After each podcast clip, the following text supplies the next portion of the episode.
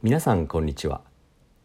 5回目の本日は先週までの3つの現れ声塊語りを自由に意識しながら対話の実践をしていきましょう。まずは教科書27ページを一読してください。タイトルに複雑さと単純さという用語が出てきますがこの2つの用語は互いに矛盾していると言ってもいいでしょう。A と B が両方同時に成立することがありえないと考えられる場合その A と B は矛盾するジレンマであるトレードオフであるパラドックスになっているなどと言われます。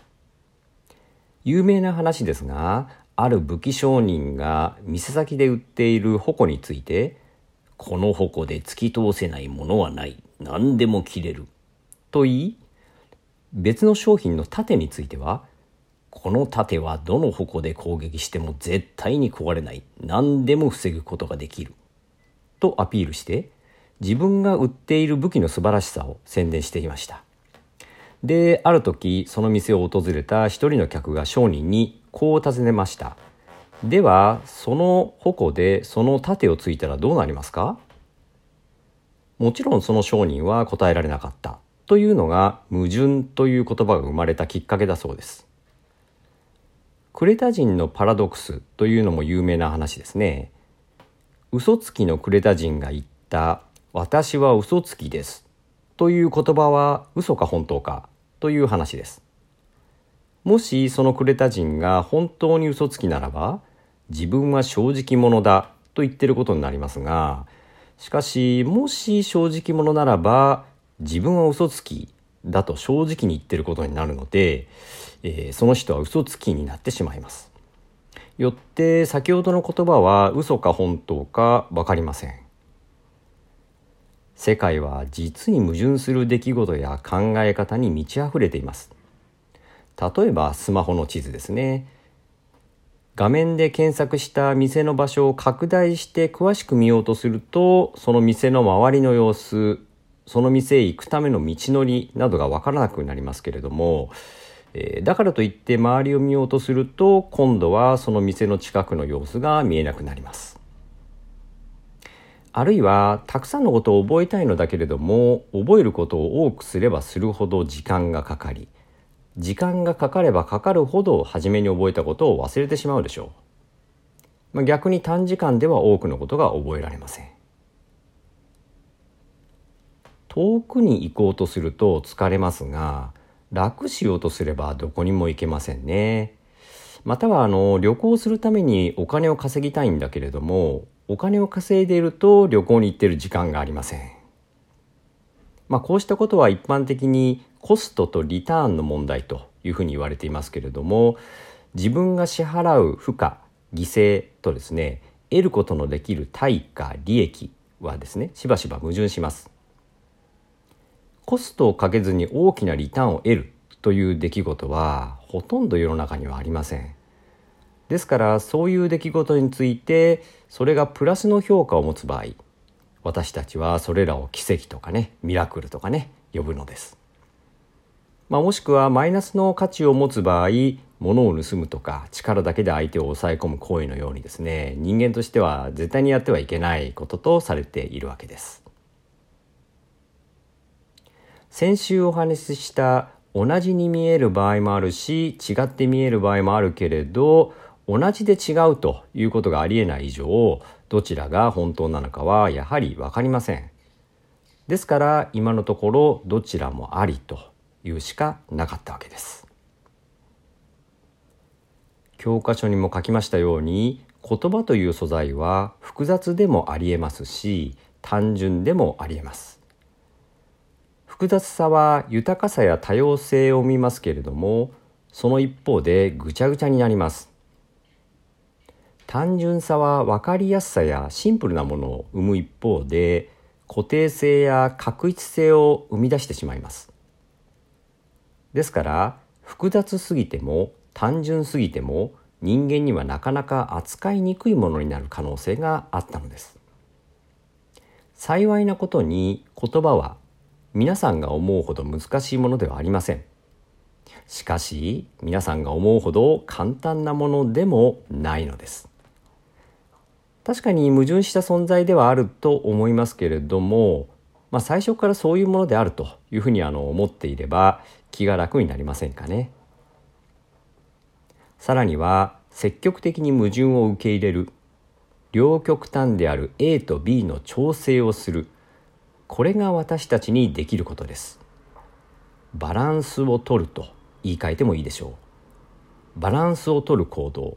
これも対話です。さあ本日のグループワークを通して複雑さと単純さのバランス感覚を磨いていきましょう。まずはワーク 5A です。これは少々頭を使いますがグループメンバー全員が協力してどれだけ長い塊を作れるかが勝負です。1番目の人が「飴」といった場合次の人は「目」から始まる単語を考えてもらうわけですがその時にメモリやメロンは OK ですけれども目玉や目薬やメスライオンこれはアウトです。ただし「ん」が最最後についたらですねそこで終了ですのでメロンを仮に選択すると2つの塊しかできません。一方メモリを選ぶとその次に理論を持ってくることができますので、えー、3つの塊ができます。さあいくつの単語を語る並べることができるでしょうか。おそらく最初に言う言葉を何にするかが大切ですね次に 5B をやってみてくださいネタバレになってしまいますのでできればここから先の音源は聞かずに一旦ここで停止してワークをするといいでしょう。でネタバレなんですけれどもこれはもはやしりとりとは言えませんね。もう何でもありということになってしまっおそらく「うん」が最後につかない単語だったら何でも OK ですので、まあ、何時間でも問題なければ一日中でも、えー、続けることができますね。さすがに飽きますよね。以上のように塊を並べていくという行動をするだけでも言葉の複雑さと単純さが見えてくるわけですが次のワーク 5C は語り方を固定しておくつまり語りを単純にした時の塊を生み出す労力を味わってもらうというのが目的ですとりあえずお隣同士でやってみてください終わったら次にワーク 5D に行きます。これは 5C とは反対に語り方を自由につまり複雑にした時の塊を生み出す苦労の有無を体感してもらうのが目的です。5C と 5D を一通り実施してみた上でこの2つのワークを比べてみてください。人によって感じ方は当然異なってきますので一概には言えませんが 5C よりも 5D の方が難しいあるいは時間がかかったという人の方が多いのではないかと想定しています。これは例えば皆さんが大学の授業でレポートを作成する際「えー、〇〇というテーマについて書いてください」というふうにあの指示されるより「何でもいいから書いてください」と言われる方が難しいと感じるあるいはどうしていいかがわからなくなるという事例に似ていますですから言葉についても単純にすれば OK 複雑にすれば OK などということは言いにくいのですまあそれもこれも言葉という素材自体が矛盾を含んでいる存在だからだと考えられます文法が単純だと言葉も覚えやすいのになっていうふうにあの感じた人は多いと思いますけれども結局単純すぎるとですねさまざまな表現ができなくなるので、えー、役に立つものにはならない可能性が高くなります。言葉の学習とコミュニケーションの成功というのはいわばトレードオフ、まあ、あるいはジレンマの関係にねあると言ってもいいでしょう。さてその言葉の学習に関連することなのですが素材の量を増やすあるいは塊をできるだけたくさん覚えるという行為これについて皆さんはどう思いますか？先ほど言葉の学習とコミュニケーションの成功がジレンマの関係にあるというふうに言いましたけれどもコストをかけないとリターンが得られないという点においては確かに時間をかけて勉強すればするほど言葉が身につくというのは当たっているかもしれません。しかし量を増やすことだけが学習かというふうに問われるとそうではない気が、えしてきますし実際にもそう感じているのではないでしょうか。前々回の授業で対話の成否は個々人が持つ能力の工程では決められないというふうに言いましたけれども、えー、その理由の一つが量を増やすことだけが言葉の力ではないというところにあります。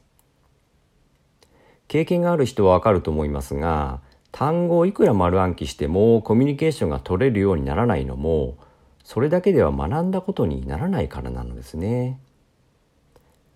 じゃあ言葉の力はどうやって身につけたらいいのか。おそらく皆さんにとってはこれが大問題なのでしょうね。でもそんなに深刻になる必要もありませんよ。本授業に参加している皆さんはまさにその言葉の力を磨こうとしているわけですから現時点で言葉の力が何かを完璧に分かっていなくてももう少し時間をかけると少しずつその力を実感するようになります話を戻しますがその言葉の力を育てていく活動が対話です。その対話の一つがワーク6でやってもらう実践です。意味を託す気持ちを込める。つまりは声や塊や語りといった表現にしてみる。目に見える形にしてみるということです。目に見える形にするためにはやはり素材を使う必要があります。でこれまでも実際に素材を使ってみたのですが本ワークではそれをもっともっともっと意識的に使ってみることにしましょう。まずワーク 6A です。将来俳優や役者になろうというふうにしている人はまさにこの活動が簡単にできるようにならないといけないかもしれませんね。おはようという単純な塊一つ取り上げてみてもそこにどういう気持ちを込めるか。つまりはどういう声や塊をしていくかそれが重要です。しかしその表現を使った人がどういう気持ちを込めたのかつまりはどういう意味を表現したものなのかそれがわかるようになるためにも対話が必要です。人間はテレパシーが使えませんから自分の感じた気持ちをダイレクトに相手の心に伝達することなどできません。ですから時には誤解やすれ違いといったことが発生します。それでも対話を重ねることでおおよそ相手が何を言いたいのか何を言いたかったのかが自然とわかるようになるのです。もちろん完璧には分かりません。それは以前のワークで経験した通りです。完璧でなくてもコミュニケーションを取るためのツール、それが言葉という素材なのです。一つ一つの素材に意味を込める行動が対話だとすれば、その込められた意味を知る行動も対話です。そしてそうした対話の行動を繰り返してきた私たちは一定の意味が託されている塊があることも知っています。それが一般的に単語の意味というふうにね言われているもので、えー、辞書に記載されているものでもあります。まあ、言葉には意味があるなどと常識的にね、えー、語られる場面は多いと思いますが実は意味自体が言葉という素材の中に存在しているというのではなく対話の行動を通して様々な意味が素材に託されている。対話を通して意味が生まれているというのが現実に近いのではないでしょうか。ですから、ワーク 6B をやってみると、あという言い方に、これこれこういう意味がありますという説明はできないけれども、なんとなく変な気がする。やっぱりちょっと違ったニュアンスがあるような感じがあることに気がつきますあ。先輩おはようございます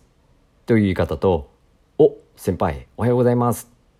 という言い方を比べてみるとですねやっぱり後者の方がこう偉そうに、えー、聞こえてきますでもという塊に偉そうという意味があるというふうに言っていいかというとうんそうでもないような気がします。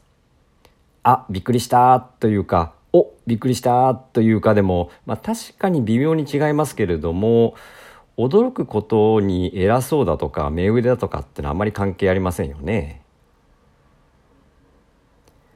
このような意味に関する事柄は言語学的には十分研究対象になりますしまあ未だに解明されていないところがたくさんありますけれども、まあ、とにかく本授業ではそれを置いておき表現をする。声や塊や語りを作ってみる。形にしてみる。という経験を繰り返していってください。そこで感じたことをぜひレポートしてくださいね。えー、いつも通り締め切りは今週の木曜日になります。それでは本日の授業はここまでです。来週は再び講義の会になります。それではまた。